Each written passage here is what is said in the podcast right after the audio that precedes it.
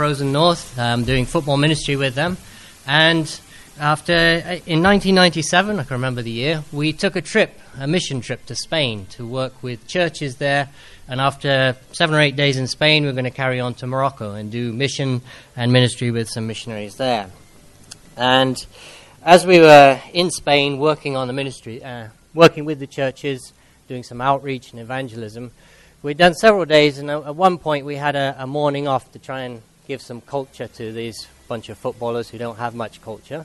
And we went to see the Alhambra. And for those of you who may know something of the history of Spain, it's a really beautiful Arabic Moorish castle built in the 11th century with plenty of add ons. It's a beautiful view. There's a viewpoint you can go to, and you'll see the, the castle with the mountains in the background. And it's amazingly beautiful. It's a really romantic spot. And in fact, there, Natasha and I kissed for the first time. That's probably too much information for a Sunday morning. Um, she's shrinking in her seat. But it's an amazing view. And uh, that didn't really stick in my mind so much as when we came out of the Alhambra, we were walking down a hill and we passed a small church. And there was a sort of group of people gathered around, and they were doing something I'd never seen before in my life. And what they were doing was a, a, a sort of invisible bunch of people were carrying a big platform, some kind of float, if you like. And on top of the float was a big throne with a statue of the Virgin Mary because they take all these kind of processions in Spain. I had no idea about this, but we sort of stopped because we were sort of in tourist mode. You know, what's going on? And we saw these men. Well, you couldn't really see them because there's sort of curtains underneath the float. You just see the feet shuffling along, trying to get this big statue, this heavy statue, into this small church. And we were kind of thinking, you know, what on earth is going on? I had no idea. But uh, apparently, what they do is they take these statues. Each church has its own statue of the Virgin Mary. And they sort of process them around a certain route and then bring them back into the church. And that's like a high point, is when they come out and when they go in. And as they were going in and managed to get it in through the door, everyone who was watching burst into applause. But also, there's some ladies standing there dressed up in their gear. And at that moment, they began to wail really piercing way. I won't try and repeat it for you, but it stuck in my mind because at this moment that should be something amazing, it seemed like the way they were expressing it was they had no hope. It was a sort of desolate sound, something that tugged at my heart at least. And I, I immediately thought of that verse in Ephesians where Paul tells the Ephesians that you Gentiles were once without God and without hope. And that was the sensation it gave to me. Here's a group of people at the high point of this ceremony, and there's a sense of hopelessness, a sense of lostness. It reminded me of what Paul tells the Romans about his own people, the Jewish people. They have a zeal for God, but it's a zeal without knowledge. And 1997 that was, it's perhaps no surprise that God laid Spain on my heart through things like that. And in the year 2000, I found myself in the same town of Granada, beginning the work of ambassadors there with a team of people.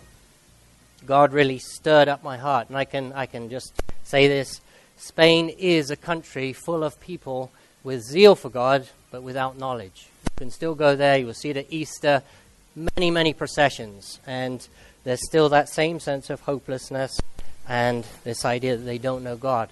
And that, that really stirred me up, and I still get emotional when I share about Spain. It really provoked me, if you like. And I think it sets us up a little bit of, of what we see happening to Paul in Athens in our reading today. So we're going to look at that and see how Paul deals with that. But first, just a quick reminder. Uh, Paul has been very busy. He's in the middle of his second missionary journey. He's made it through Asia without stopping. He's come over to Europe, gone through Macedonia. And, and if you remember, last week we were in Thessalonica and Berea. And as he preached, there was a great response. Jews got jealous, and so he had to flee Thessalonica by night, as Morris reminded us and get over to Berea, and things were going great there. Excuse me. And then the Thessalonican Jews were coming along and stirring things up again. So at the end of chapter, uh, at chapter in verse 15 of, of chapter 17, we, we find Paul being sent down to Athens, accompanied by a couple of people. And then as we pick up the story, he's waiting in Athens for Silas and Timothy to show up. And as you read in his letters, you can see that they do show up eventually, and then they send Timothy back to go check on the Thessalonians again, and then Paul eventually leaves on to Corinth, and then somehow Silas and Timothy join him there again, and that'll be next week's story. But at this point in our story, Paul is alone in Athens, maybe doing a little bit of cultural tourism, wandering about this great city. So that's where we pick it up. And for those of you who like to know kind of where we're going, um, we're going to look at it in three sections, and we're starting with Paul provoked in Athens. So let's read verse 16 again. Now, while Paul was waiting for them at Athens, his spirit was provoked within him as he saw that the city was full of idols. Now, even though Paul was a seasoned traveler by then, he'd been around the Mediterranean, he'd seen many places, he would have never seen any, anywhere quite like Athens. It was a center, yes, of great learning and philosophy, but it was full of idols. It was a center of idol worship to all the Greek gods, the Roman gods, and every other kind of god you could imagine. The ancient writers tell us that one of them says Athens had more images than all Greece put together. Xenophon, a famous historian of the time, says that Athens was one great altar, one great offering to the gods. And my favorite quote that I found is a bit more sarcastic says that in Athens it was easier to find a god than a man. So we get the picture of a place completely full of idols. Everywhere you went, they were on the corners, temples, all kinds of idolatry going on. That was Athens. And that was the Athens that Paul encountered as he came there and was waiting for Silas and Timothy. And this provoked Paul so much that we read in verse 17 he went into the synagogue with both Jews and God fearing Greeks and reasoned with them, as well as in the marketplace, day by day with those who happened to be there. Now, as Morris and David have reminded us, Paul's normal custom was to go to the synagogue. That was his usual pattern.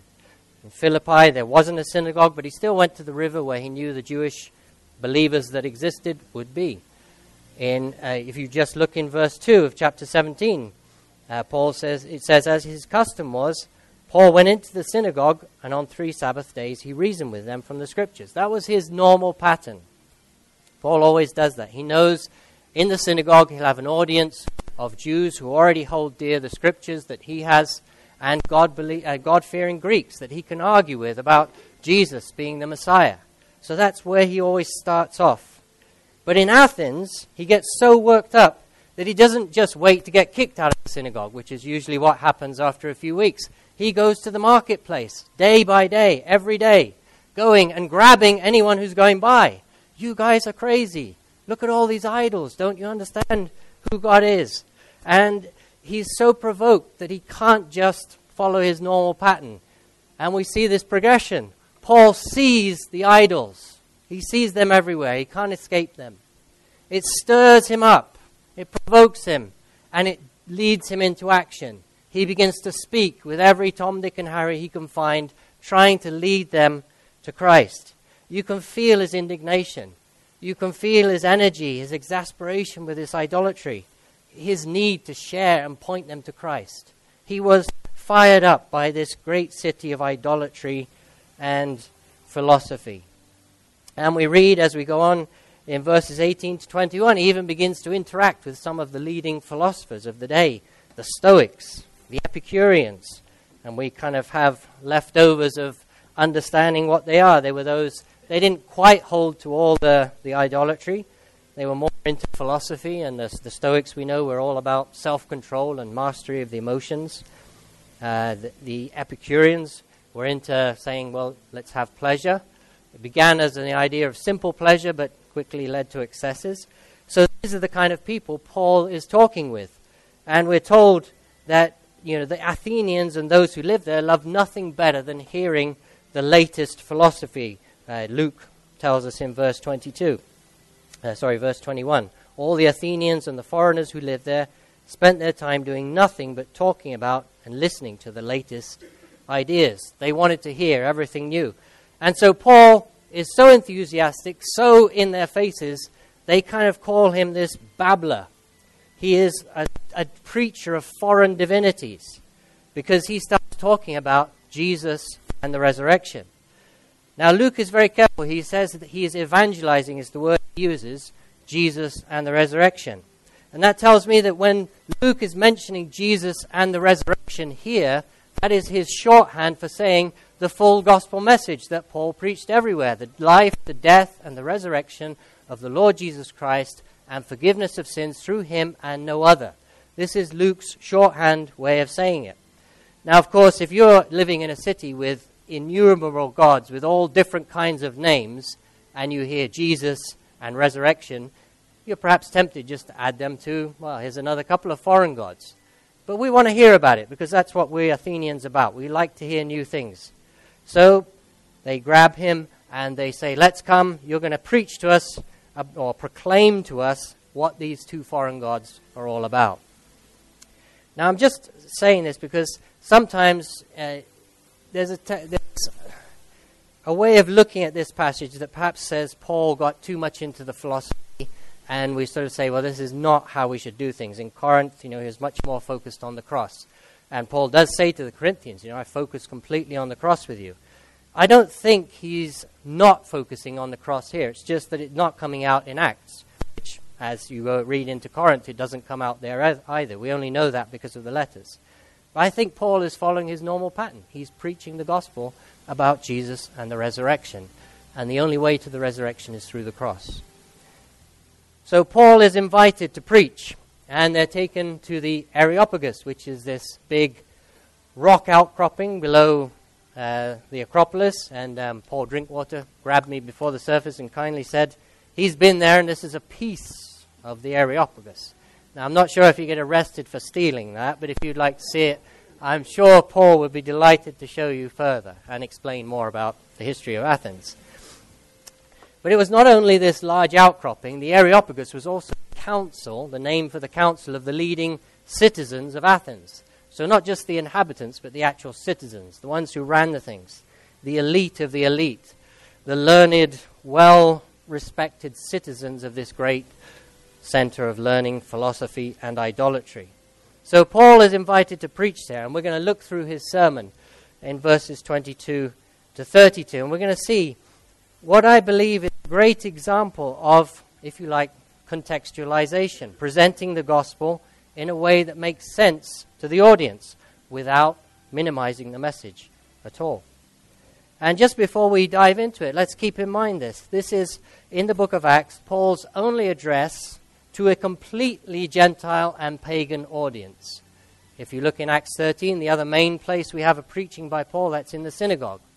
When he shares later on his testimony, there are those he knows who understand the scriptures. But here, Paul is starting from scratch. The Jewish scriptures mean nothing to the people of Athens, to the council of the Areopagus. He has to start from scratch. And, for, and I think it's a great example for us as we engage with a country that is sadly biblically illiterate. And he does a masterful job. And uh, sometimes contextualization can be a word that missionaries use for not really preaching the gospel.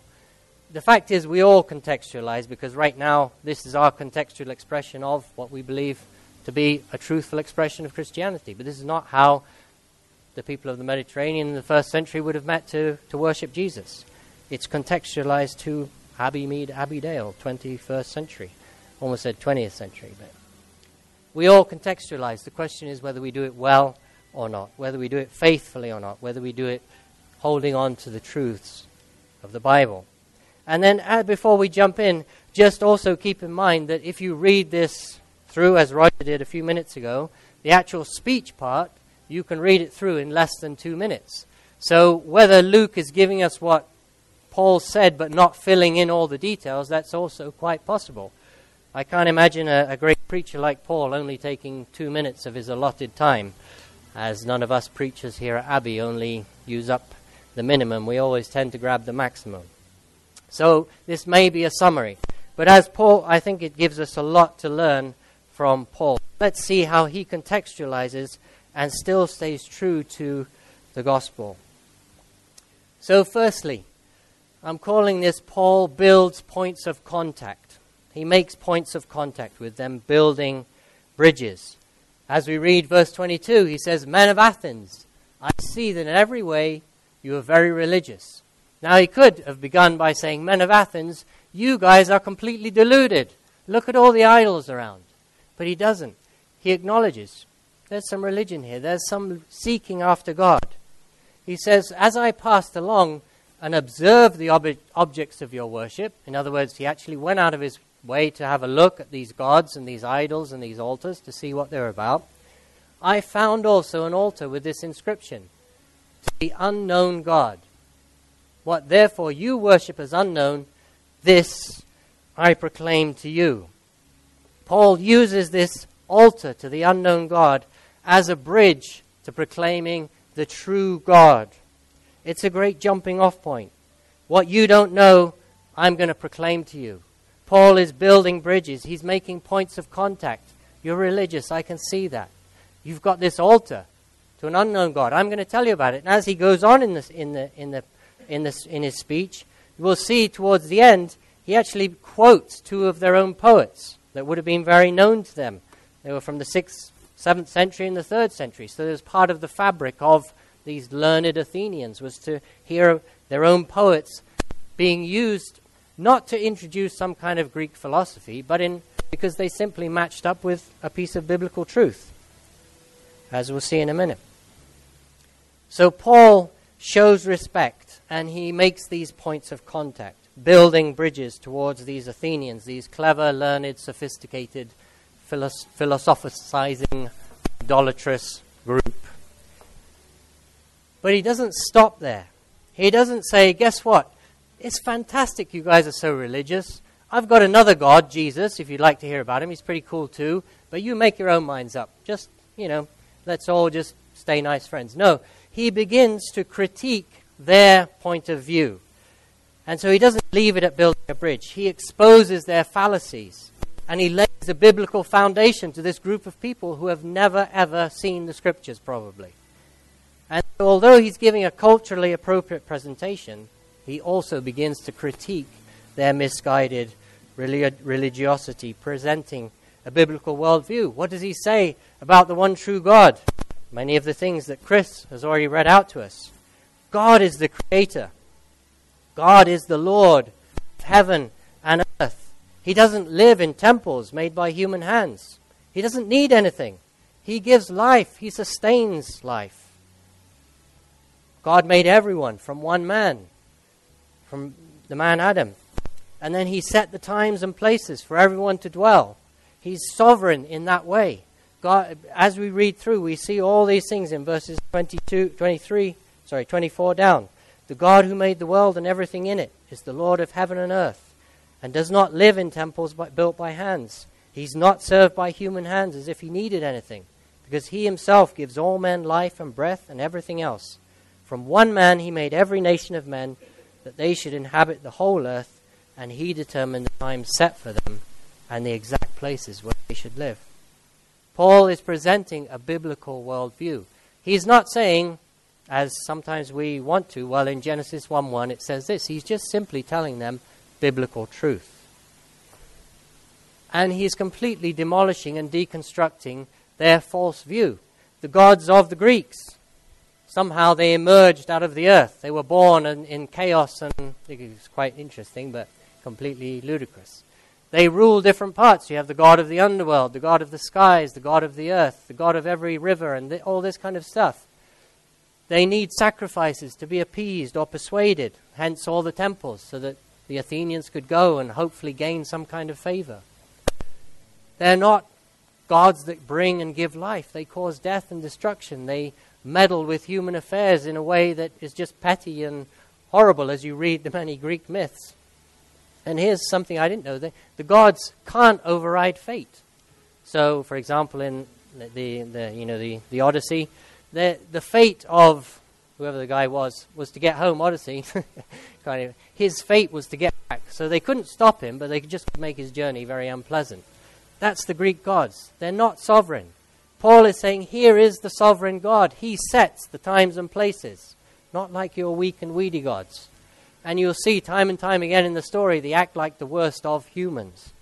So, Paul, as he goes through this speech, is setting a biblical worldview, a biblical foundation, and he's critiquing and destructing, dis- destroying this kind of Greek philosophy and idolatry. And he sums this up by saying essentially in verse 27 that you are blindly seeking in the dark. God did this so that man would seek him, perhaps, and perhaps reach out for him. And the word Paul uses, a word that's used for blind people or, or people groping in the dark. They can't find what they're looking for. He says, That's you, Athenians. You're blind. Look at all these idols. You don't have any idea about the true God. And so he goes on to say, you know, after quoting their own poets, you know, your own poets have some truth. But if we're God's offspring, as your poets have said, how can you possibly think, verse 29, that the divine being is like gold or silver or stone, an image made by man's design and skill? So he doesn't just, as I said, build this nice bridge. He begins to present this biblical worldview. And then as we read the last part of his speech, he makes a challenge. He doesn't leave it there. Paul challenges the Athenians about the need to repent. Verse 30 In the past, God overlooked such ignorance. That's not very nice, you ignorant Athenians who think they're so sophisticated. Now he commands all people everywhere to repent, for he set a day when he will judge the world with justice by the man he has appointed. There is, Athenians, a coming judgment, and all these idols will not serve you anything on that day. You need to stop, repent, turn away from the blindness, the folly of offering these foolish gods. A change is required when? Now. Now, he commands.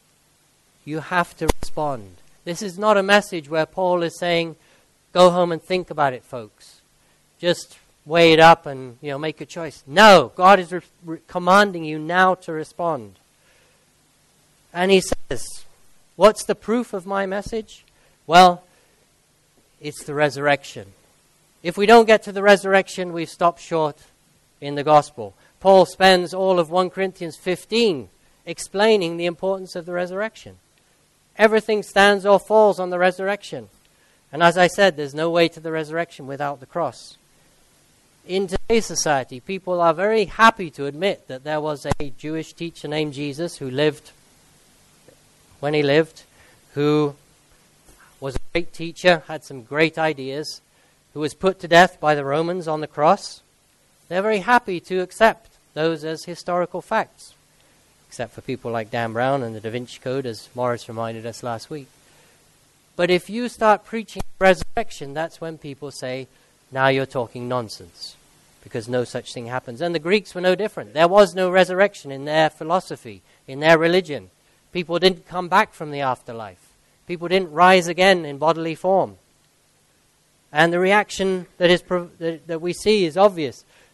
Some sneer at him and scoff at him, we read in verse 32. When they heard about the resurrection of the dead, some of them sneered. That's what the gospel provokes. When you preach the gospel, you provoke a reaction, which is why I believe Paul certainly preached the gospel at this occasion. 2 Corinthians 2 15 and 16 reminds us that the gospel and we, as the messengers of the gospel, are the fragrance of Christ. And to some people, that's the stench of death because they don't accept it. To others, it's the fragrance of life because they do believe. And so he's scoffed at him. We don't know what Paul would have gone on to say if, if this sort of maybe what Luke is saying at this point, there was so much scoffing that he essentially had to break it off. Would he have gone on to say, Who was that man that was appointed? It was the man Jesus. But we know he's been preaching Jesus and the resurrection. We read that back at the beginning. Paul was going around the markets preaching Jesus and the resurrection. So it wasn't that he hadn't already explained who Jesus was. And we see this that some attach themselves to Paul. And what I'm going to say is that Paul planted the first church in Achaia, which is the region that encompasses both Athens and Corinth. Not that one, obviously. But he plants a church, as we read at the end. When Paul left the council, verse 33, verse 34, a few men became followers of Paul and believed. And what it literally says is they attached themselves to Paul, they clung on to him. Among whom also were Dionysius, Dionysius the Areopagite and a woman named Damaris, and others with them. Now, Paul never writes a letter to the Athenians, so we're not quite sure. We have very few records of what might have happened to the church in Athens. But we do know from church history that a church was there. Uh, according to some of the early church historians, this fellow Dionysius the Areopagite, who was obviously one of this leading council, becomes either the first or second bishop of the church in Athens. So it obviously grew and became fairly substantial. And if you read 2 Corinthians, it's addressed to Corinth and all the believers in that province of Achaia. So they may well have got their own copy of 2 Corinthians. So there was a church there. He plants a church. So I don't see Paul's visit to Athens as a failure at all. But it was a tough place to go. It was the center of philosophy, the center of idolatry. And it's not surprising that the response was probably not as, say, we've seen in Thessalonica or Berea or elsewhere in the book of Acts. That's true of the world today. Southern Europe is one of those places. It's a center of idolatry, a center of hardness against the gospel. People don't respond. Middle East, North Africa, we could say there are places like this today. But Paul planted a church there, and he didn't let the difficulty of it prevent him from speaking the truth. It's fired him up so much that he was running around like a madman in the market preaching the gospel. So he plants a church. And as we've been hearing in our church meetings and to the ministry team leaders, we've been trying to kind of engage a bit in this idea of how we as a church bring people from a relationship to a respect of the Christian faith, to understanding the relevance of the Christian message and making a response.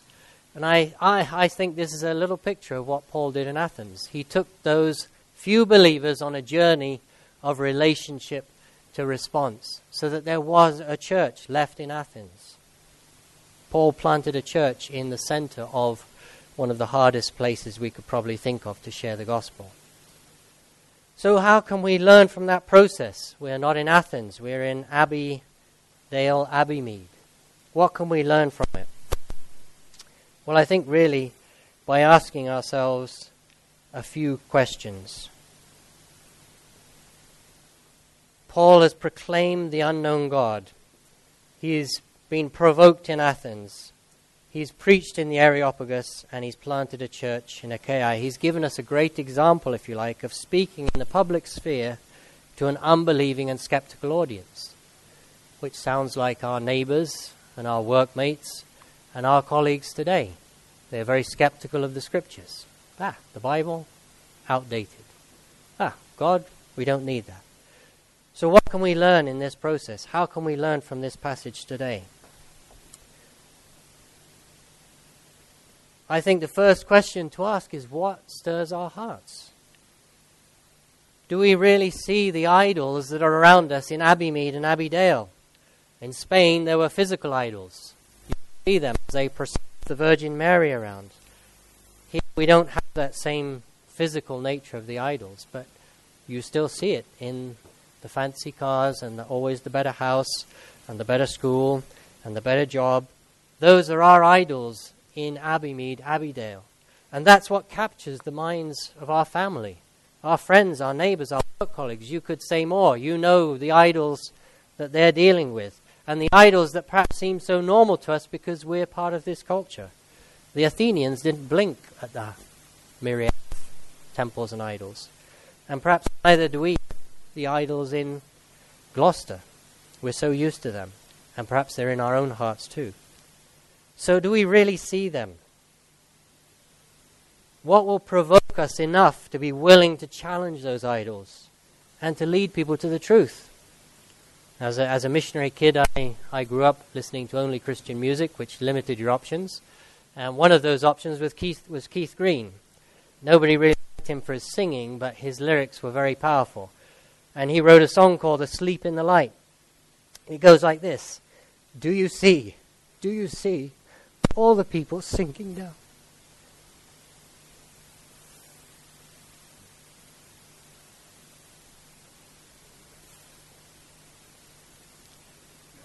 Don't you care? Don't you care? Are you going to let them drown? How can you be so numb not to care if they come? No one aches, no one hurts, no one even sheds one tear. But he cries, he weeps, he bleeds, and he cares for your needs. I think those are powerful to me because I don't put them into practice. I'm just like that song. I get so complacent in my job, the house, the family, that I don't see the needs. I close my eyes to the hurts. What will provoke us? You know, when I saw that idol in Spain, it provoked me, and I ended up giving 11 lives, 11 years of banging my head against a wall to preach the gospel. Because that's what God wanted. But, but it's the same here. We, we, see, we don't see the needs. And I, I think of myself, I'm challenging myself right now. What will wake me up? What will provoke me? Sorry. And what will provoke us to act? And you may say, well, there's not a lot I can do at this stage of my life. Well, we can all pray. We can all pray for the neighbors, pray for our work colleagues, pray for Abbey Church that we would be that light in Abbeymead. Let's not be lulled into the complacency that we've got too much going on, we're too busy. Now, I know we can't react to everything. There's hundreds of needs out there. There's some huge needs, as we'll hear about in the um, Life Matters next week. I'm not sure when it is. The the trafficking. That's a that's a huge thing, and it happens here in the UK. But what is God stirring in your heart? There must be something that He's stirring in you and in me that we, that you and I can respond to. It's not all going to be the same thing. It may be a need in the church. It may be simple need in your community. But what is going to stir you up to act? What is going to stir me up to act? That's the first prayer and question we need to be asking ourselves. Because Paul didn't let what he faced prevent him from sharing the gospel. So, what provokes us into action? And then, secondly, as a church, as a community, what are we doing to proclaim the gospel in Abbey? How are we building bridges to our culture? It may be things like Abbey Tots. That's fantastic news we heard this morning. It may be things like the football on a Friday night or with kids. It may be the other activities you're involved in that I don't know about. But how are you building bridges to your culture around you, to the people around you? You know, Paul was an apologist as well as a herald of the good news. He knew how to give a reason for the hope that was in him. He knew how to make it relevant to his listeners as he did in Athens, to that group of skeptical, biblically illiterate philosophers. And what misunderstandings do we need to correct? As I said, evolution is taken for granted nowadays as the one sole cause of what happens in the world today. We don't have to look further than the Da Vinci Code to realize people have no idea of what the Bible says. You can go anywhere and people have probably never read it. We, can, we see continual relativizing of morals. Think of the things Stephen Fry said last year about facing, if he ever had to facing God, just telling him off for being a mean, capricious God. that Somebody lost in his own foolishness. There are things we need to correct with a biblical world view. We're starting from scratch. Let's not bother calling the UK a Christian nation and lamenting golden era gone by, let's start presenting a biblical foundation to our neighbors, friends, and family. So, what corrections, misunderstandings do we need to correct? And what challenges do we need to give? You know, it's, it's not enough to run a nice program if we never present the challenge of the gospel. It's not enough to build relationships if we never get to the point of response if we don't make it to Jesus and the resurrection, we haven't made it far enough. And that's where we get embarrassed. I'll build a relationship, get alongside someone. You know, well, yeah, I'm a Christian, I go to church. But it's got to go further than that. We've got to get to Jesus and the resurrection. And of course, that means his death on the cross as well. And then the last question, which kind of sums it up how are we planting the church in Abbey? And yes, Abbey's already planted, but how are we building that plant up? How are we watering it and growing it? Who? Who are we moving on that pathway? Relationship to respect, to relevance and response. If no one pray, who will you begin to move on that pathway? And so, my final question really is this Will you make the unknown God known? Let's pray.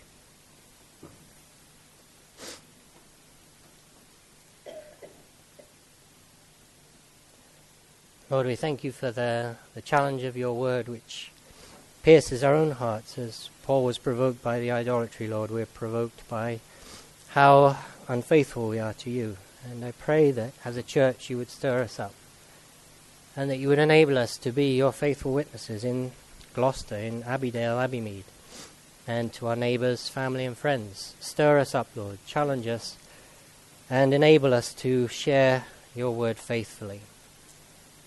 We thank you that you are with us, that you've given us your Holy Spirit to enable us in that task. And we pray that you would use us to make you, the unknown God, in this place known to our neighbours, family, and friends. In Jesus' name.